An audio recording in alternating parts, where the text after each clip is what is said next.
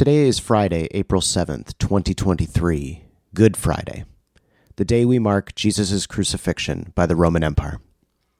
We encourage you to set 10 minutes aside to listen on a drive or while you do dishes, or to sit down free from distraction after your kids are in bed before listening further so you can participate in this audio reflection. Our hope is that this reflection can stand alone as a meaningful way to pray and slow yourself down today. But if you have been following along in our Lent mealtime readings and prayers, this reflection will build upon the story we have been following there, and in particular, the reading and prayer for Good Friday. As we talked about in our Palm Sunday message this past weekend, our desire at BLC, when we engage the texts and events of Jesus' passion every year, is to tell a story of a nonviolent or anti violent God not a God who demands blood and punishment before he can love us, but a God who steps into humanity's demands for blood and punishment and interrupts our cycles of violence and exclusion and scapegoating. Jesus' passion shows us God's courage and commitment and faithfulness to humanity, even when it requires the ultimate sacrifice. Let's read one of the traditional passion texts to give us a chance to practice seeing the story this way and I'll offer some commentary as we go. From the Gospel of Luke's Passion narrative. As the soldiers led Jesus away, they seized Simon from Cyrene, modern day Libya in Africa, who was on his way in from the country, and put the cross on him and made him carry it behind Jesus. Quick side note white Anglo Christian traditions have little to say about this Simon from Cyrene character, but the black Christian tradition in America sees Simon the crossbearer as a symbol for black humanity, a foreigner from the African continent cruelly forced into labor. Jesus and black humanity are allies in solidarity. Continuing with the passage, a large number of people followed, including women who mourned and wailed for Jesus. Jesus turned and said to them, Daughters of Jerusalem, do not weep for me, weep for yourselves and for your children.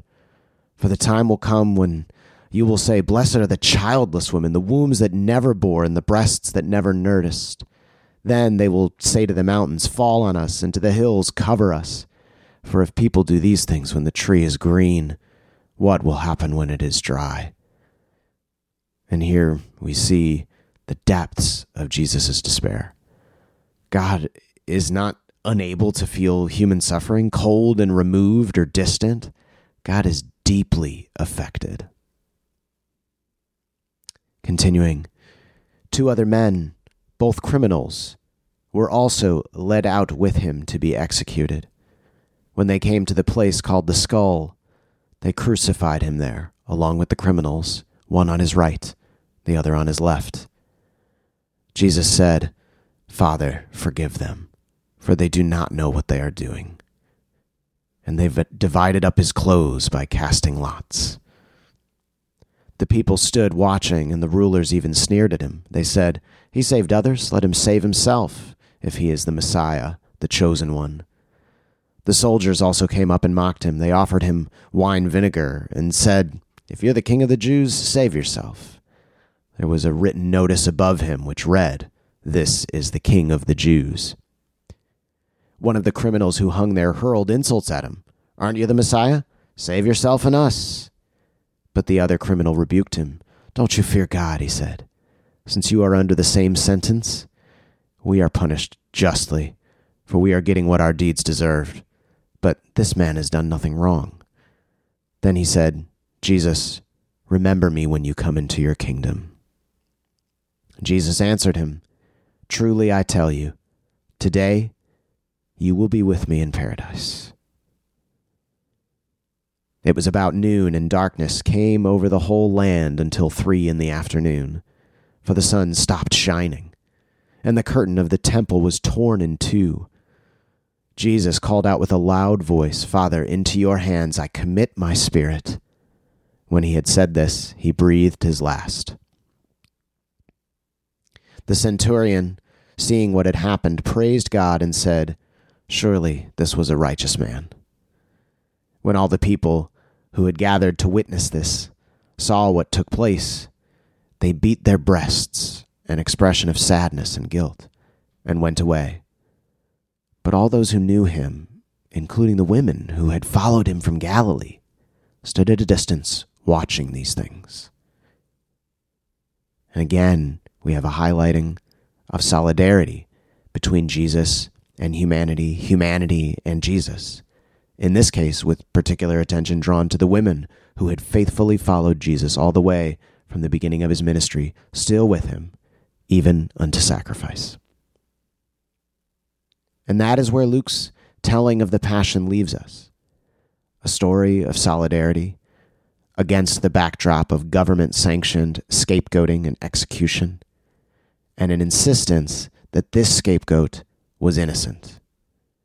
The women and the others watching would ensure that this story of Jesus, the innocent, forgiving victim, would continue to be told, and the coming resurrection would bolster their hope in the power of such a story to demonstrate God's solidarity to us when we are suffering and to expose and reorient our worst human tendencies to cause the suffering of others. Pray with me.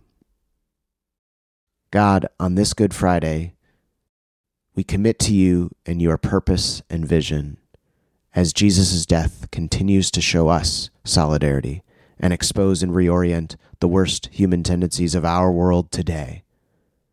War in Ukraine, worship of guns in America, the scapegoating of the trans community and other vulnerable populations, our refusals to face our own implicit biases and prejudices and all of the very personal woundings and evils we each have experienced. Jesus, loving God, not angry God, may our retelling of your passion continue your work of solidarity with those suffering and of exposing and calling to repentance those causing suffering. May the parts of us suffering feel your comfort, and may the parts of us convicted feel the invitation to join you even unto sacrifice. Amen.